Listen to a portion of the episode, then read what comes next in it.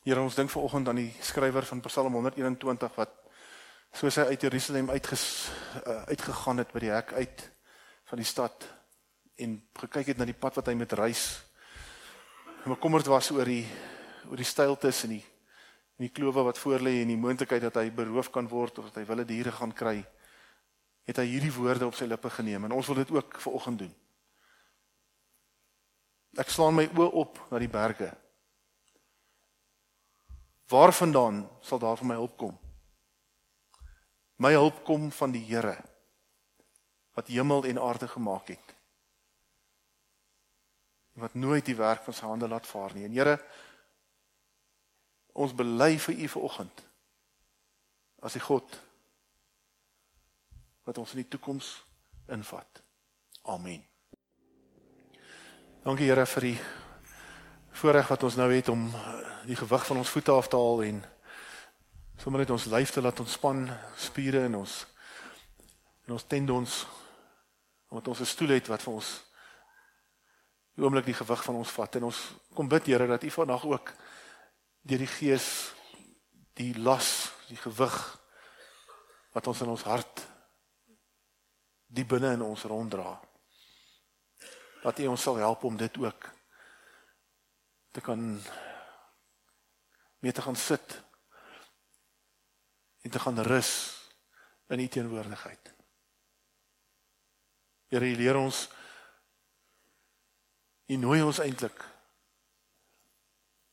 as u sê kom na my toe elkeen wat vermoeid en belas is. Ek sal vir julle rus gee. En dis ons gebed vandag, Here. Ons bid dat wanneer ons Here uit die woord uit saam dink en wanneer ons hier vir mekaar moeilike vrae vra en Here wanneer ons krap op plekke waar ons nie eens geweet het dit juk nie en Here wat U deur die Gees elke tree saam met ons sal wees as ons nou met mekaar gaan tyd spandeer. Seën vir ons Here. Seën die woord. Help ons om U woord te ontvang. Nie net as woorde op papier nie, maar as die stem van die lewende Here. Ons bid dit in Jesus Christus se naam alleen. Amen. Vandag is die dag. Nou die van julle wat oud genoeg is wat in die Tweede Wêreldoorlog was. Ehm um, uh, my ma is 79, so sy was nie in die oorlog nie. Sy het in daai tyd geleef. Sal weet dat die dag was 'n baie belangrike dag in die geskiedenis in die Tweede Wêreldoorlog omdat dit die dag was wat die geallieerde magte die Europese vasteland binnegeval het en op die ouene die verskil gemaak het in in die oorlog en vir Hitler 'n bloedneus gegee het. En um, ons het die ons het die idee gekies vir vandag doodgewoon omdat dit 'n belangrike dag is uh, en omdat ons 'n nuwe beweging in ons geloofsfamilie uh, in die lewe roep eintlik van oral af bymekaar bring. Maar die idee staan ook vir iets. Vir iets spesifiek. En ek wil jou nooi om soos ons aangaan te probeer uitwerk of verstaan die idee. Ek sal dit bietjie later sê. Ehm um, waarvoor dit staan. Maar vandag wil ek begin met 'n vraag. Dis nie is nie 'n gemaklike vraag nie, dis 'n ongemaklike vraag. En is hierdie vraag. Hoe dink en voel jy oor die toekoms? Hoe dink en voel jy oor die toekoms? Ek gaan jou nie vra om my te antwoord nie. So jy kan rustig in jou gedagtes daarmee tyd spandeer. Maar ek wil hê jy moet eerlik wees met jouself. En nie aan 'n sonnaarskool antwoord dink. O, dis o, dis hoe die Here sou wil hê ek moet dit antwoord nie. Nie? Jy weet hoe werk 'n sonnaarskool antwoord? Ehm um, soos die juffrou wat geen reaksie van haar groepie gekry het nie. Sy het elke Sondag probeer en vragies gevra en goedjies en niemand neem nie deel nie. Dis net die een ouetjie wat altyd hand opsteek, juffrou, juffrou, juffrou. En hy gee al die regte antwoorde en sy wil almal graag deelneem en sy besluit die dag sy gaan ehm um, sy gaan 'n algemene vraag vra wat almal kan antwoord. Dan gaan die mense kan deelneem, die kindertjies. En sy sê toe vir die kindertjies die volgende, sy sê: "Maats, ek wil graag vir julle laat raai wat hierdie is. Ek gaan dit vir julle verduidelik dan moet julle raai." Dit is 'n klein diertjie. Hy is bruin op sy rug en wit op sy maag. Hy staan so op sy agtervoete en hy het sulke vingertjies wat hy so en hy hy eet akkers en neute Hy bly in die bome, hy't so lank bos stert en hy hardloop so vinnig oor die grond en uh as jy in die Kaap kom by die tuine dan sien jy baie van hulle. In die klas kyk aan net so. En die een ouetjie En as jy gee ek kon raak gee net kans ek net vir die ander maatjies ook 'n kans gee om te antwoord. Die maatjies kyk aan net so. Want jy weet jy jy moet nie daar praat nie. En sy spaai toe deurgestel en sy draai na Konrad en sê Konrad, wat is die antwoord? En sy sê juffrou, ek weet die regte antwoord is Jesus, maar dit klink dan baie soos 'n eekoring. So as jy dominee nou vir jou in die kerk vra, hoe dink jy voel jy oor die toekoms? Wil jy ietsie sê soos die toekoms is in die Here se hande. Ons weet dit. Ek vra, hoe dink en voel jy oor die toekoms? Wat is die emosie wat dit by jou losmaak? Wat is die gedagtes wat jy beleef? Ek het gistermiddag saam met Olifantsfontein gemeente gekuier. Hulle is 'n gemeente van 130 mense waarvan uh 45 omtrent oud te oud is om nog kerk toe te gaan. Ehm um, en hulle is in 'n proses om te dink oor wat is die volgende stap vir ons gemeente en ek help so 'n bietjie daar as deel van my werk by die ring. Ek het hierdie vraag vir hulle gevra ook. En van die goed wat hulle vir my gesê het is ons is onseker. Ons is bang. Ons is bang. Ons is uh ons voel bedreig. Ons ehm um, uh, ons is gespanne. En sovoorts en sovoorts. Die belangrikste ding wat ek gehoor het gistermôre en wat ek toe toe ek dit hoor, toe weet ek dis waar van my ook. Hulle sê vir my ons droom nie meer nie. Ons leef net vir die oomblik. Ons kyk vir ons voete. Ons dink nie meer oor die einde van die jaar. Ons wil nie te ver vooruit dink nie. Want ons wanneer ons te ver vooruit dink, dan voel ons ons gaan teleurgesteld wees en ons weet nie wat daar gaan gebeur nie. Dit maak ons angstig. So ons leef maar net van dag tot dag. En dis nie die manier wie die Bybel sê ons moet leef soos die voëls van die hemel elke dag het sy eie moeilikheid. Dit is 'n ander manier van leef. Dit is nie leef nie, dit is net oorleef. Eintlik op 'n manier om in ontkenning te leef en liewer nie die koerant te lees nie en en liewer nie nog 'n toespraak van 'n politikus te wil hoor nie en en liewer nie wil te wil weet dat ons stem oor 'n week bietjie meer as 'n week. Dit is nog 'n stemming wat ons nie weet wat die uitslag van gaan wees nie. Hoe voel jy en hoe dink jy oor die toekoms? Hoe beleef jy nie net die toekoms van die land nie, ook jou eie toekoms? As jy kinders het, as jy jonger kinders het, is dit iets wat is dit iets wat jy oor dink? Ek ehm um, ek hoop my kinders gaan oukei okay wees. Iemand sê nou die dag Wel, ons is nou te oud om in die land te gaan, so jy weet, uh, ons weet ons gaan hier doodgaan en dis nou so van amper asof jy nou maar aanvaar nou maar dis jou lot. Daar's nie veel om reise te skryf en oor opgewonde te raak nie. Die probleem van hierdie goed wat ons beleef is dit steel jou toekoms. Dit steel dit steel jou verwagting. Dit steel jou vooruitsigte.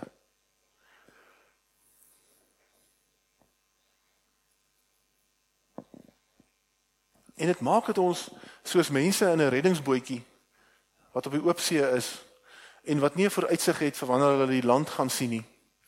Dat ons mekaar eintlik buiten verskeer in nuttelose gesprekke oor kultuur en oor politiek en oor die kinders wat se fietsse op ons gras lê en oor en oor jy jy's soos iemand wat geïrriteerd en gefrustreerd is. Jy byt almal rondom jou want hier's ons nou in hierdie ding en ons weet nie of ons die land gaan kry nie.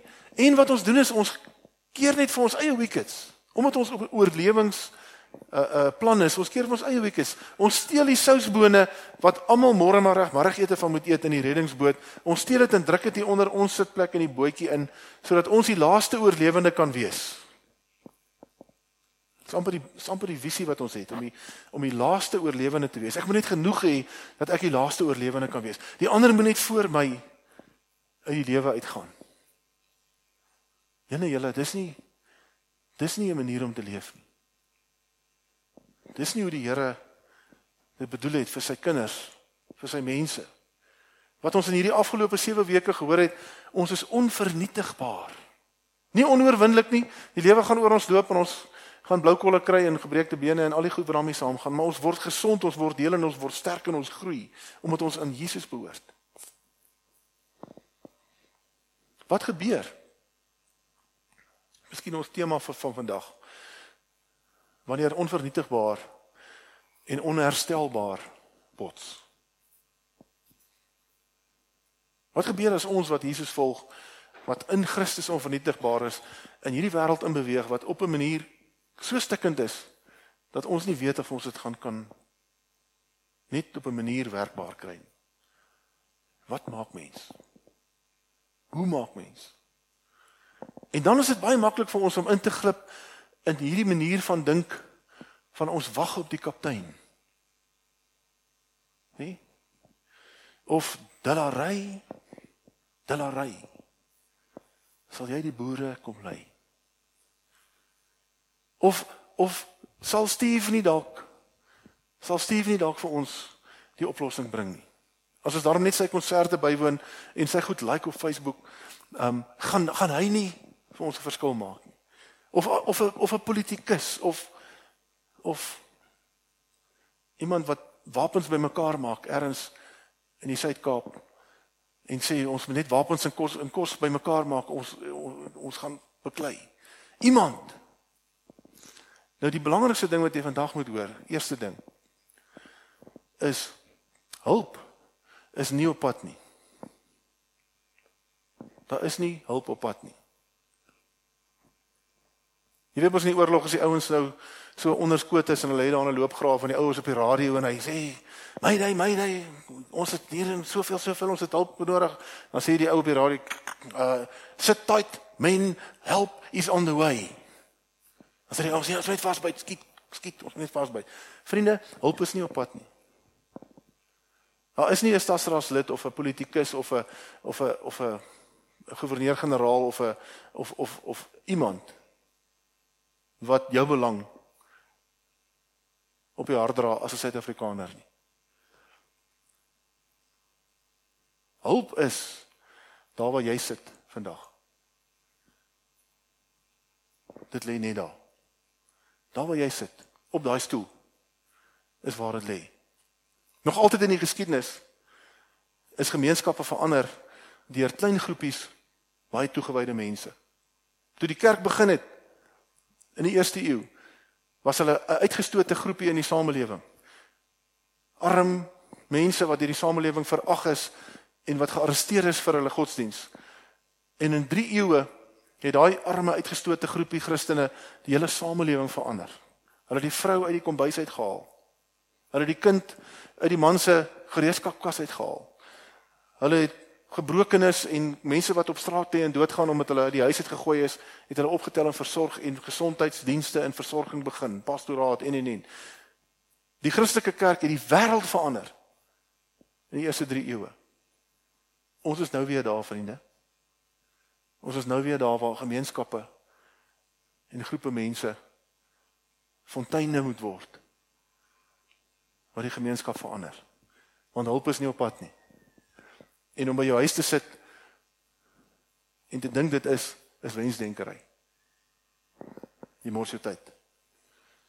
So vandag is D-dag. Vandag kom hierdie geloofsfamilie op 'n punt waar ons sê ons gaan in aksie kom om Jesus te leef in ons gemeenskap. Ons gaan die plek wees, die mense wees waar die verskil vandaan gaan kom. Ons gaan nie langer passief sit en hoop iemand gaan dit namens ons doen nie. Ons gaan dit doen. Ontdek Jesus, maar leef Jesus. Nou hoe werk dit? Kom ek pak dit vir jou uit. Baie na Nehemia toe in die Nuwe Testament. Ou die Ou Testament. As jy Nehemia in die Nuwe Testament soek, gaan jy lank soek.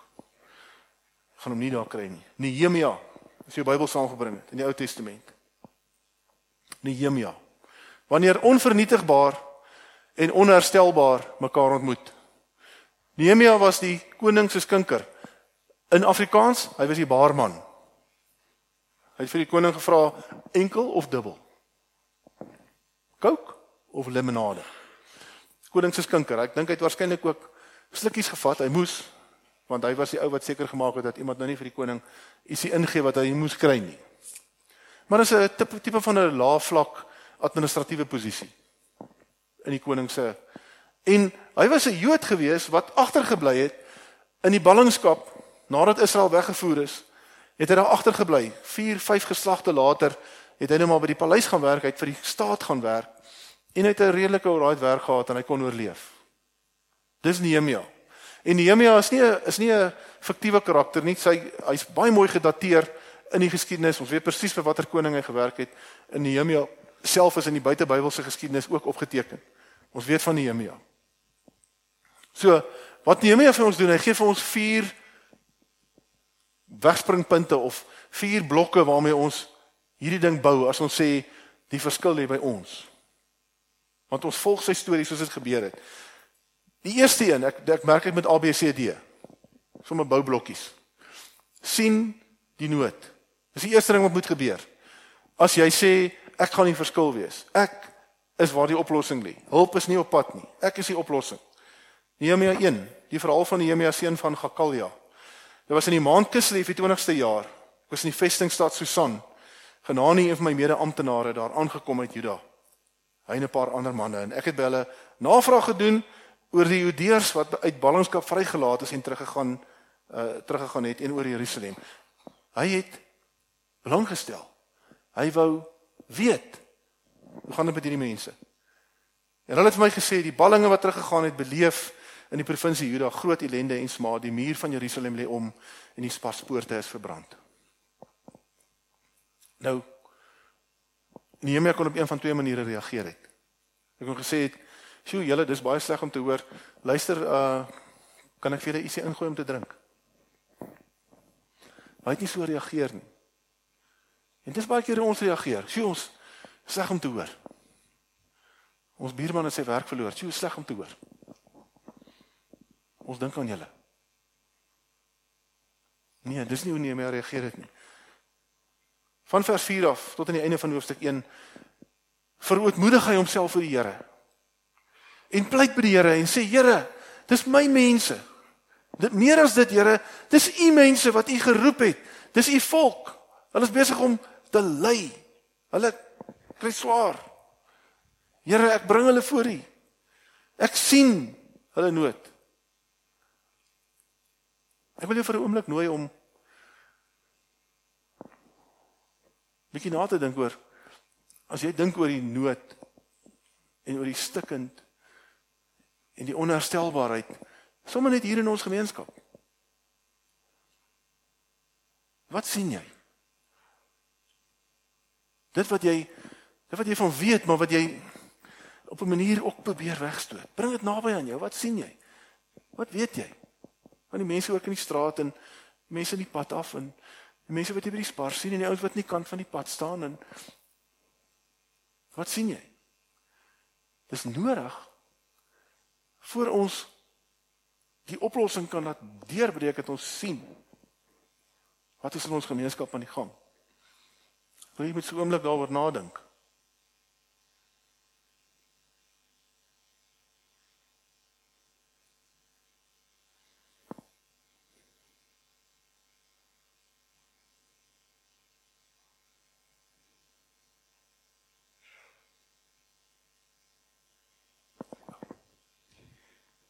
Gemeente, ek sit 20 jaar in hierdie banke.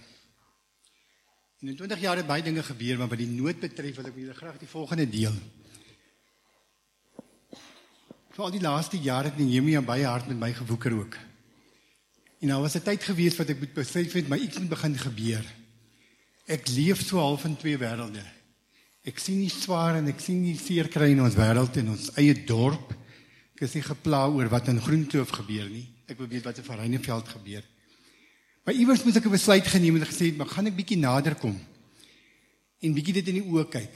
En die eerste ding waar ek begin het, was by my voete gewees. Want my voete loop hierdie dorp. My voete ry hierdie dorp met 'n fiets. En ek moet gaan sê, "Welkom ek besluit waartoe gaan ek?" En ek het so 'n bietjie skoene verander. Ek het nie met 'n werkskoen en met 'n speel en danskoen rondgeloop nie. Ek het een rigting begin probeer loop en begin verstaan net van een ding. Maar 'n ander ding wat hierdie noot aan my gedoen het is dit het my hart begin praat. En ek moes 'n ander werkbaadjie ook begin aantrek het. En ek het van bietjie van werksklere ontslaag geraak. En net vir die Here bietjie begin vra, maar breek dan oop. Ek sien nie nou nie die tweede diens waarin ek nou nie baie is nie. Heel wat ou mense. My se pa kom daar uit die brandvleise wêreld uit.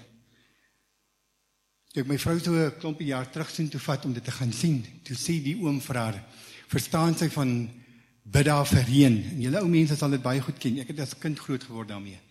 Toe sê die oom, "Dit was 1 jaar so droog dat een van die mense gebid het, Here, hier is nou so groot moeilikheid. Moenie jou seun stuur nie, kom sommer self." Nou wil ek julle sê, ek dink dis waar ons is. Dis waar ons is, maar waar ons in ons dorp ook is met hierdie nood. Maar sien jy dit raak? Beleef jy dit of draai net weg? Dankie Dion. Goeiemôre almal, ek is Wilna. En ons sien nood elke dag op ons straathoeke in ons woonbuurt en dan dis ook verskeidelde nood, die nood waar niemand ooit praat nie. Dit is vir my so belangrik dat ons moet help want nood maak mense soms afgestomp, jy weet nie waar om te help nie. So ek vra vir almal help, selfs so iets basies soos net papiere optel. En dat ons net elke dag 'n klein bydrae doen om nood te verlig. Dankie. Dankie wel. Nou die die vraag is is ek so afgestomp dat ek nie meer sien nie. Dat ek nie meer dit wat stukkend en gebreek is en wat swaar is raak sien nie. Nehemia daar begin. Hy het gesê hierdie hierdie moeite, hierdie hierdie hierdie onherstelbaarheid is my probleem. Die skinker van die koning. Nie die hoofingenieur van die koning nie die skinker van die koning. Die tweede ding, nommer B, is sommer in dieselfde hoofstuk en in die begin van hoofstuk 2 het Nehemia God se stem gehoor. Dis hoekom hy op sy knieë neergeval het en gebid het. Want hy het hy het verstaan. Hy's geroep daarvoor. Hy het dit verstaan. Sy gebed het afgesluit met sy gebed het afgesluit met Laat my tog voorspoedig wees met wat ek vandag wil doen. Laat hierdie man, dis die koning, my simpatiek gesind wees. Hy het reeds geweet dat hy geroep is. Hy het reeds geweet dat God gesê het neem jy ek ek ek jy sien die seer en die onherstelbaarheid. Jy maar jy's geroep daarvoor. Hy het God se stem gehoor. Ek wil by jou hoor. Hoor jy God se stem as dit kom by die onherstelbaarheid van die gebrokenheid, die stikkend in die wêreld waarin ons leef, in hierdie woonbuurt. Waar die mense van hierdie geloofsfamilie bly, want ons mense bly tot in Benoni en tot in Pretoria Noord. sien jy dit raak, maar meer as dit, hoor jy wat God vir jou daaroor sê? En dis die tweede ding wat Nehemia beleef het. Ek wil net 'n bietjie daaroor dink. Goeiemôre julle. My naam is Liesel. En verlede jaar, die 21ste Desember het die Here presies dit vir my kom sê. Hy het vir my gesê, "Hoorie wat sê ek vir jou? Moeilike situasies, situasies wat vir jou heeltemal onmoontlik lyk, is my spesialiteitsgebied. Want in sulke situasies kom toon ek my almag. Kom wys ek vir jou hoe groot en getrou ek is. En as ek en jy vandag huiwer of kies om nie sulke situasies met beide ons hande aan te pak en te doen wat die Here vir ons daar vra nie. Kies ons om nie sy werk te doen nie. Moeilike omstandighede kweek volharding. Volharding kweek opregtheid van geloof. En opregtheid van geloof bring hoop. En as ons nie vandag wil antwoord op die Here se roepstem nie, kies ons om mense te ontneem daarvan om te om die almagtigheid van God te ervaar, om sy trou te ervaar en om hoop te hê vir die toekoms. En ons ontneem nie net vir hulle nie, maar vir onsself ook om dit te kan beleef. Dankie liefie.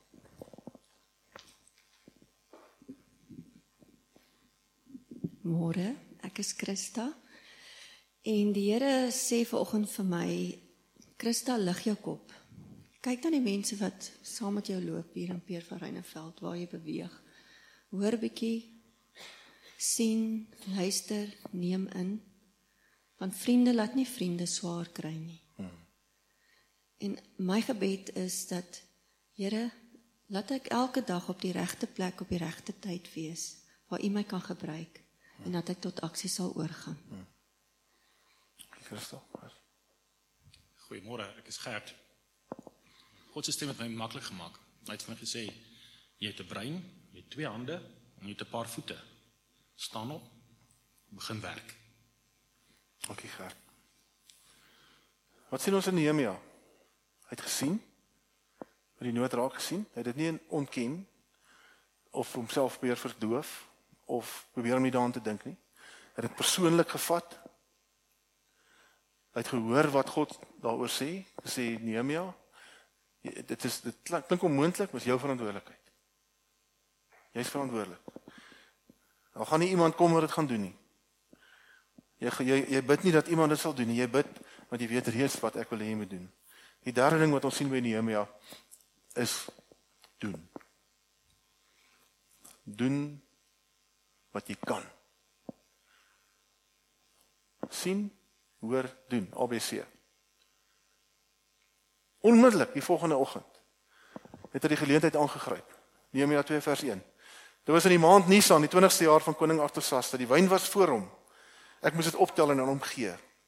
Ek was nooit bedruk voor hom nie, maar die dag sê die koning vir my: "Hoekom lyk jy so bedruk? Is jy dalk siek?" "Nee, hartseer." Ek was baie bang. Let wel, ek was baie bang. Maar ek het vir die koning gesê: "Mag die koning baie lank lewe. Hoe sal ek dan nie bedruk lyk as die stad waar my voorvaders begrawe is in pyn lê en sy poorte sy poorte verbrand is nie?" Onherstelbaar. Die mense is in nood. Dis hierdie koning vir my, is daar iets wat jy vir my wil vra? Ek het 'n skietgebed opgestuur na die God van die hemel en toe vir die koning gesê: "As die koning dit goed vind, as u dienaar op u goedgesindheid mag reken, stuur my na Juda toe, na die stad waar my voorvaders begrawe is, sodat ek die stad kan herbou." Doen wat jy kan. Wat is die eerste ding wat jy doen? Wel jy moet verlof kry. As jy vir die koning werk. Jy verlof kry. Verlof. Want anders jaag die koning jou met sy wagte en neem jou in hegtenis. En dan kom al jou planne tot niks. Jy verlof kry. Doen wat jy kan. Begin met wat jy kan. Nehemia het verstaan dat God hom roep. Maar hy het ook verstaan ek moet die koning toestemming kry. En as jy die hoofstuk verder lees, jy sien die koning sê toe vir hom: "Vat hierdie brief met my naam op wat ek geteken het. Gaan na die houtverskaffers toe wat aan ons hout verskaf. Gaan na die mense toe wat uh vir ons boumateriaal verskaf. Gaan daarom. Sê vir hulle die koning het gesê jy jy moet materiaal kry." Want die koning het gesien wat hy sien, gehoor wat hy hoor, en hy het saam gedoen omdat hy die tree geneem het. Ek wil jou vra om 'n bietjie te dink oor hierdie ding. Was daar 'n tyd in jou lewe wat jy wat jy gedoen het wat gedoen moet word wat jy gehoor het die Here sê of wat jy gevoel het is nou belangrik wat jy dit net gedoen het omdat jy geweet het ek moet dit doen? En omdat jy gedoen het het jy ervaar daar kom die deurbraak. Hier gebeur iets. Dink 'n bietjie daaroor. Goeiemôre ek is Alex. Ehm um, net so 'n stukkie oor oor nee meer wat hy gedoen het. Um, hy het sy vrees oorkom en hy hy het vir die koning toestemming gevra en hy hy het met die mense gepraat en vir hulle gesê wat God deur hom bedoel het en en al die mense het saam gesê kom ons bou. Nou, ek is 'n argitek. Ek hou van die groter prentjie. Nie in detail deur gaan die, die mooiheid waarvan en ek het vir die Here gevra hoe maak ek 'n verskil? Hoe hoe wees ek 'n argitek vir u? En hy het net vir my gesê hy is die argitek. Ek moet net 'n baksteen wees en dan sal die Here gebou gebou word. Dankie. Dankie Alex. Môre, ek's Dion. En uh, ek weet nou nie van julle nie, maar sonneskool was vir my hektiek geweest want ek uh, ek kon nie versies onthou nie.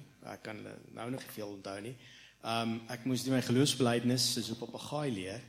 En uh ek het nie baie goed gedoen in 'n teologiese tweestryd nie. So ek het nou toe ons ehm um, by die deel in die Bybel kom wat gesê het gaan uit en verkondig my naam toe ek vir die Here gesê luister uh, nee daai kite gaan nie vlieg nie.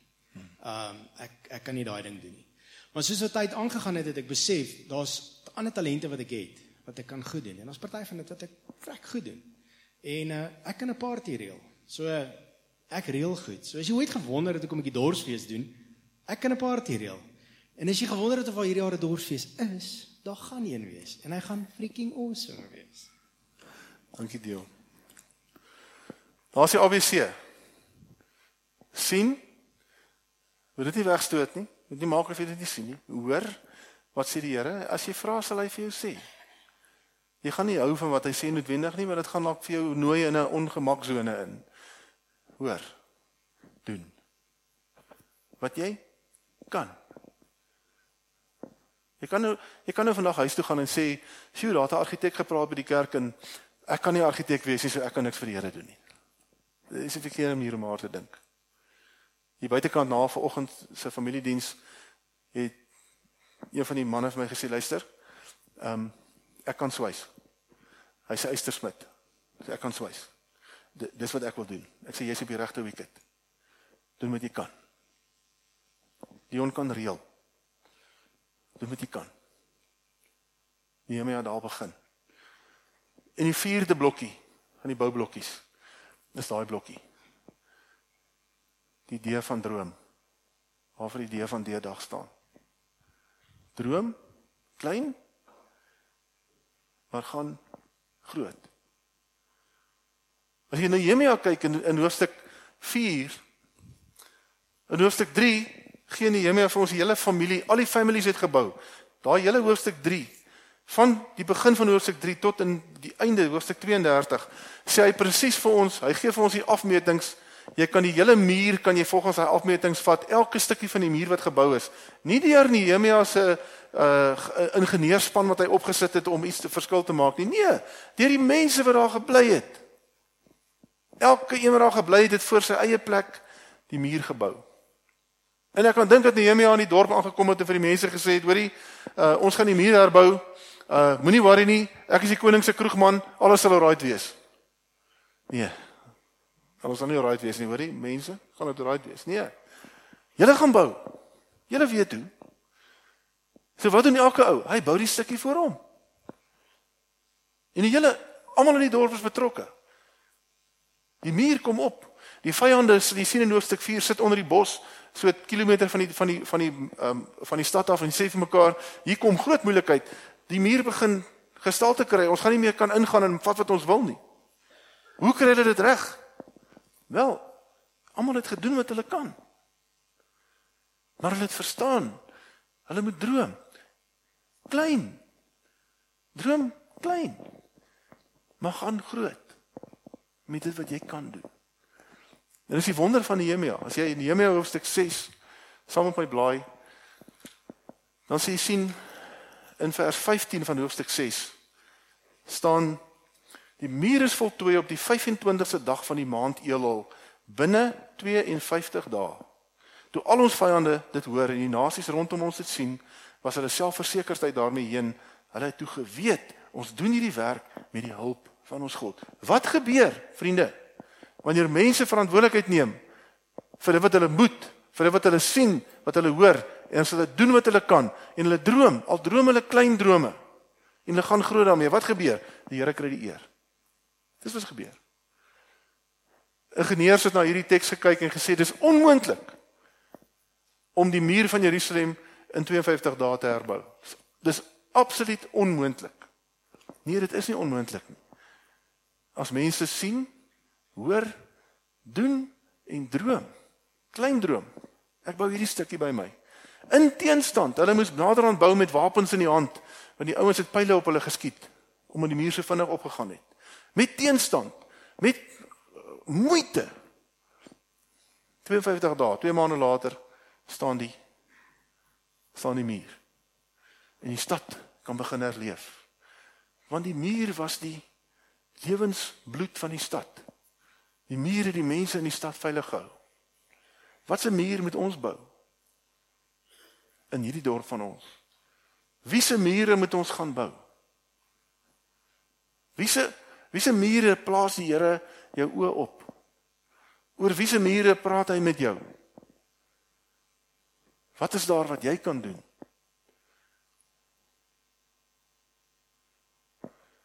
Karel, hoe droom 'n mens klein en gaan groot? Jy het vanoggend so mooi verduidelik hoe dit werk. Ek droom van 'n organisasie wat reeds gestig is in hierdie gemeente. 'n 'n voertuig waarmee ons alle betrokkenheid bymekaar en in die gemeenskap gaan saamvoer en op 'n bekostigbare wyse. Ek is bevoorreg genoeg dat my droom jare terug begin het by 'n klein meisietjie toe ek eers jaar op universiteit was. Ek het my aangemeld by 'n diensgroep vir sorgafhanklike kinders wat elke Sondag met kinders wat lanktermyn in hospitale is, ek praat van 6 maande, jaar, 2 jaar, ehm um, dan elke Sondagmiddag moet jy by hulle gaan kuier en net vir hulle iemand wees. En die meisietjie het altyd haar bene verbrand en hulle moes haar in eisters te sit en sy kon vir 2 jaar net so loop. Dit was my werk om haar te abba te vat vir perd ritte met haar netbal te speel. En dit het my hele lewe verander. Van daar af het ek uh, voorsitter geword van Tuks se welsynsorganisasie en toe van Tuks Jewel en toe Nasionale Jewel het ek by SOS Kinderdorpe gaan werk en toe by Pretoria Kindergesinsvereniging en toe by Radio Kansel waar ek geleer het om 'n klomp mense te bestuur, geld te bestuur, strategies te beplan. Ehm um, en ek gaan hierdie nuwe been van hierdie gemeente, die nuwe voertuig met die naam Leef, gaan ek bestuur. Dankie Karel. Klein om op 'n Saterdagmiddag 'n dogtertjie winkels toe te vat. Droom klein, gaan groot. Tel ons Johannes, wat droom jy? Môre julle, my naam is Johannes. Um, my droom is dat ons weer vir mekaar begin lewe, mekaar begin doen en ek glo en ek droom dat elkeen van ons in ons gemeenskap iets kleins kan bydra wat 'n groot verskil kan maak. Soos wat Jesus soos wil hê ons moet lewe vir mekaar. En ek glo daardeur kan ons ook ons gemeenskap verbeter en Jesus se naam versprei. Dankie, Dankie Johannes. Die dag is 'n is 'n is 'n konfronterende ervaring. Ek sal nooit die in die fliek The Saving Private Ryan, ek weet nie wie die fliek gesien het nie. Ehm um, het hulle die inval op die strand in Duinkerken het hulle die mees lewensgetrou uitgebeeld sê hulle van mense wat dit oorleef het sê dit is dit is hoe dit was. Waar die soldate in hulle amfibiese voertuie strand toe gery het en as daai deure se oopval dan skiet daai Duitse soldate met hulle masjiengeweer vuur so in daai groep in. Die helfte van hulle kom nie eens uit die uit die amfibiese voertuig uit nie. Die ander helfte maak dit nie tot by die kraans nie. En die ander helfte van daai helfte maak dit nie tot bo die kraans nie. Maar op die ouene is daai oorwinning is op daai strand op die dag gewen. Vandag is so 'n dag in ons geloofsfamilie. Waar ons jou nooi om nie langer net te sit te wag op die kaptein in allerlei gevegte betrokke te wees met mense hier rondom jou vir jouself te cover en te hoop dat jy die langste gaan oorleef. Ons sal iets anders moet doen. En die oplossing lê op jou stoel. Droom klein. Maar gaan groot. Jy hoef nie die president van die land te wees. Jy hoef nie die hoof van 'n skool te wees. Jy hoef nie 'n stadsraadslid te wees om die wêreld te kan verander nie. Want as jy doen wat jy kan doen waar jy dit doen en iemand langs jou doen wat hy of sy kan doen waar hy of sy dit kan doen en ons almal doen dit so word hierdie gemeenskap 'n plek waar die mense na kyk in die land en sê wat doen julle? En ons sê vir hulle ons doen ons doen eintlik min, ons droom klein. En nou sien ons dit gaan groot. Ons het nie gedink nie. Nooit sou Karel gedink het 30 jaar terug dat 'n jong meisietjie wat hy versorg gaan veroorsaak dat hy opeindig by 'n organisasie wat verlede week hoeveel ton 15 ton se noodvoorraad afgevlieg het Natal toe nie. met weermag vliegtye. En dit begin by 'n middagwerk vir 'n student. Middagdiens. Droom klein. So vandag is die begin. Ja, hier's min detail. Ja, jy sê vir jouself dit maak vir my sin, maar ek weet nie hoe dit gaan werk nie. Ons gaan 5 weke saam met jou stap en dit stukkie vir stukkie vir stukkie vir jou oopbreek. En jou die geleentheid gee om nie net te hoor wat jy moet doen nie. Ons dominees is groot. Ons sê gaan leef Jesus, gaan leef Jesus, maar ons sê nie vir jou hoe nie. Ons gaan hierdie 5 weke vat en vir jou sê hoe. Prakties sodat jy kan weet. En of jy jonk is of jy 'n kind is, jy's kinders vanaand in die diens of jy 'n pa of 'n ma is of jy ouer as 60 is en of jy ouer as 70 is, maak nie saak nie. Hoe ouer jy is, hoe meer het jy om te gee. Omswekkend is dit nie, jy het gedink jy het afgetree. Hoe ouer jy is, hoe meer het jy om te gee. Hoe meer is daar wat jy kan doen? Doen wat jy kan. Hoe meer is daar wat jy kan? Ons het 'n tema lied. Sit my daai borrels op asseblief. Ons het 'n tema lied. Wie borrels by die deur gevat? Hier's van die kinders wat borrels by die deur gevat. Hier's net een wat borrels gevat het. Jy moet nou by die huis en jy moet nou by die huis gaan borrels blaas. Dis reg, hulle het dit vir jou gegee. Jy jy's 100% reg. Ehm, um, maar as jy nou by die huis gaan borrels blaas, dan moet jou ouers herinner tydig en ontydig. Jy wat staan op die deksel van jou borrels?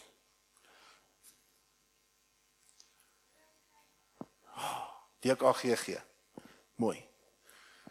So eh, eh, hierdie is 'n hierdie is 'n 'n tema lied uh van uh ons noem dit DKGG Droomklein gaan groot, dis ons veldtog.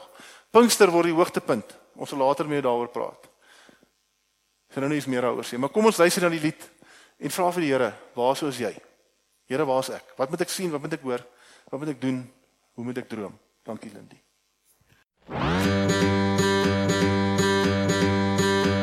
It's a mama singing songs about the Lord.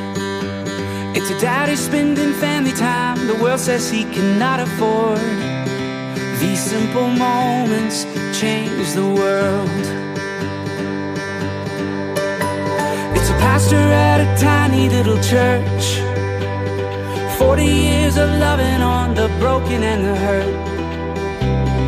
These simple moments change the world.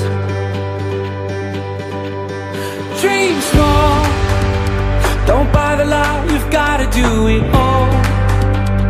Just let Jesus use you where you are, one day at a time. Live well, loving God and others as yourself. Find little ways where only you can help.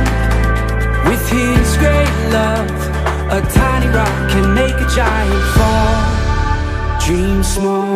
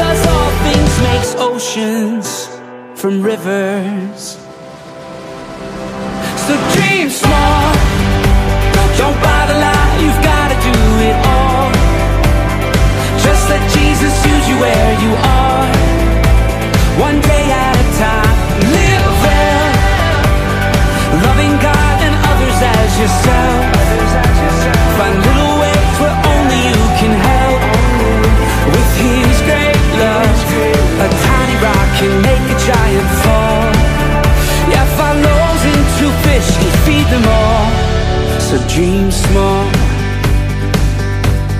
Dream small mm -hmm.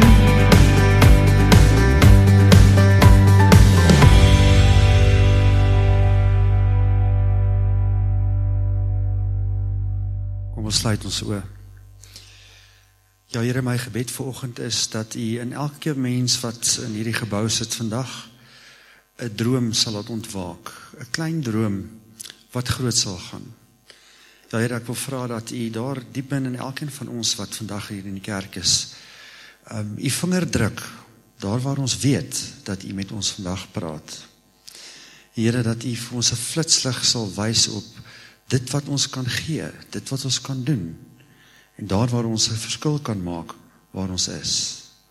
Dankie Here dat ons weet dat U 'n droom het vir hierdie geloofsfamilie en vir Beverreineveld en sommer die hele Pretoria en oral waar ons ons invloed gaan laat reik. Amen.